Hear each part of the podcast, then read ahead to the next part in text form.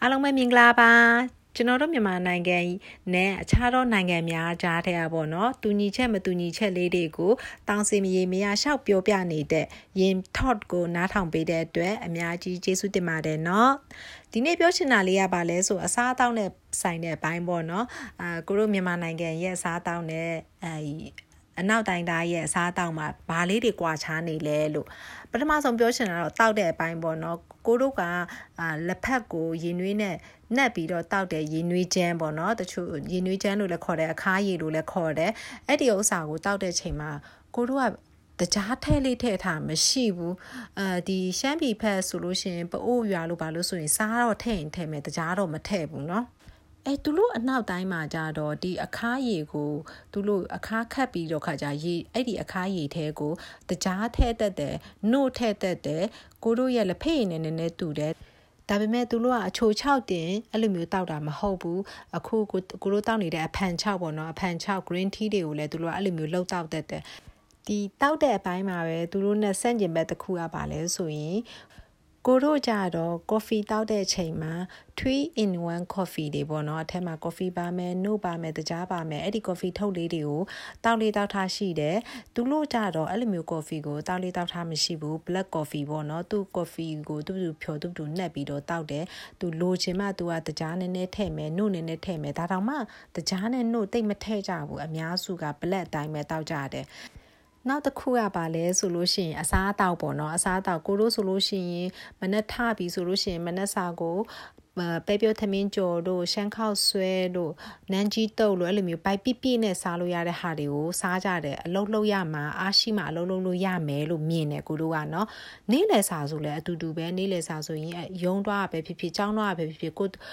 သုံးစင်းကြိုက်လေးနဲ့နော်အဲ့ဒီကြိုက်ထဲမှာသမင်းပါမယ်ဟင်းပါမယ်အရွက်တွေပါမယ်အစုံပေါ့နော်ပိုက်ပြပြလေးစားမယ်ပြီးမှအားရှိရှိနဲ့အလုံးလုံးမယ်ကိုတို့ကဒါမျိုးတွေးတယ်အဲသူတို့အနောက်တိုင်းကြတော့လုံးဝဆန့်ကျင်ဘက်ပဲသူတို့ကမနေ့ထားပြီဆိုရင် black coffee လေးတစ်ခွက်နဲ့မုန့်လေးတစ်ခုလောက်နဲ့အဲပြီးသွားပြန်ရောကလေးတွေဆိုရင်လည်းနွားနှုတ်နဲ့ဟိုဟိုအမုန့်အချောက်ကလေးနဲ့အဲ့ဒါနဲ့ပြီးသွားရောနေ့လေဆိုရင်လည်းသူတို့ကတကယ်ကိုလေ sandwich ဆိုနည်းနည်းလေးတိလားဟို toast နှစ်ချက်ကလေးအထဲမှာမှလေအရွက်ကလေးကလည်းနှစ်ရွက်လောက်ပြီးရင်ကြက်ဥလေးအသားလေးညက်ပြီးတော့အဲ့ဒါနဲ့ပြီးသွားပြီပြီးရင် coffee တစ်ခွက်နဲ့သူတို့မနက်စာနဲ့နေ့လေစာပေါင်းနဲ့ပေါင်းပြီးစားတဲ့ဟာကိုလို့မနက်စာတော့တောင်မရှိဘူး။ဘာဖြစ်လို့သူတို့ကဒီလောက်ပဲစားလဲဆိုစားပြီးရင်အစီတက်ပြီးလို့ရှိရင်အလုံးလောက်ရတာအဆင်မပြေဘူးအာယုံဆူဆိုင်လို့မရဘူးလို့သူတို့က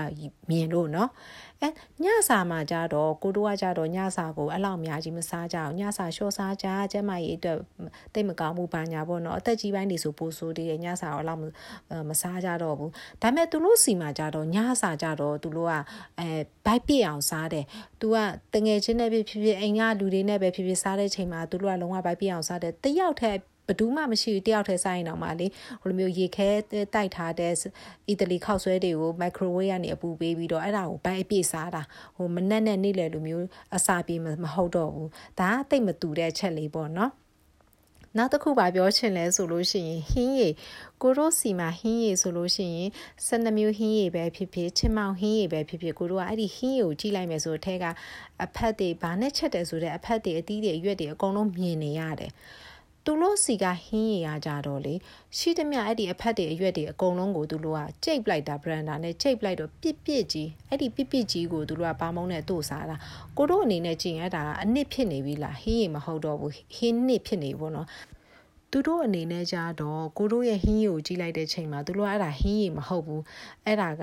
အာဟင်းကိုပြုတ်တဲ့အရေး ဟင်းကိုပြုတ်တဲ့အရေးသူတို့အဲ့လိုမျိုးမြင်တာအရင် liquid ပေါ့နော်အရင် liquid လေးဖြစ်နေတဲ့ soup မဟုတ်ဘူးပေါ့နော်ဒါကနည်းနည်းလေးကခြားတစ်ခုနဲ့တစ်ခုမတူတာလေးပေါ့နော်ဒီနေ့ပြောလိုက်တဲ့ဒီ၃ခုကတင်းအတွက်ကအသစ်ဆန်းဖြစ်နေလားဒါမှမဟုတ်ငကိုနဲ့သိနေပြီဒါလားနောက်ထပ်ဗာလေးတွေသိချင်လဲဆိုတာကို comment မှာရေးပေးလို့ရပါတယ်เนาะကျွန်တော်ဒီလိုရှောက်ပြောနေတာကိုစိတ်ဝင်စားလို့ရှိရင် like ကလေးလုပ်ပေးပါအောင်တကယ်ချင်းတွေကိုလည်း share ရင်လေးလုပ်ပေးပါအောင်เนาะကျေးဇူးအများကြီးတင်ပါတယ်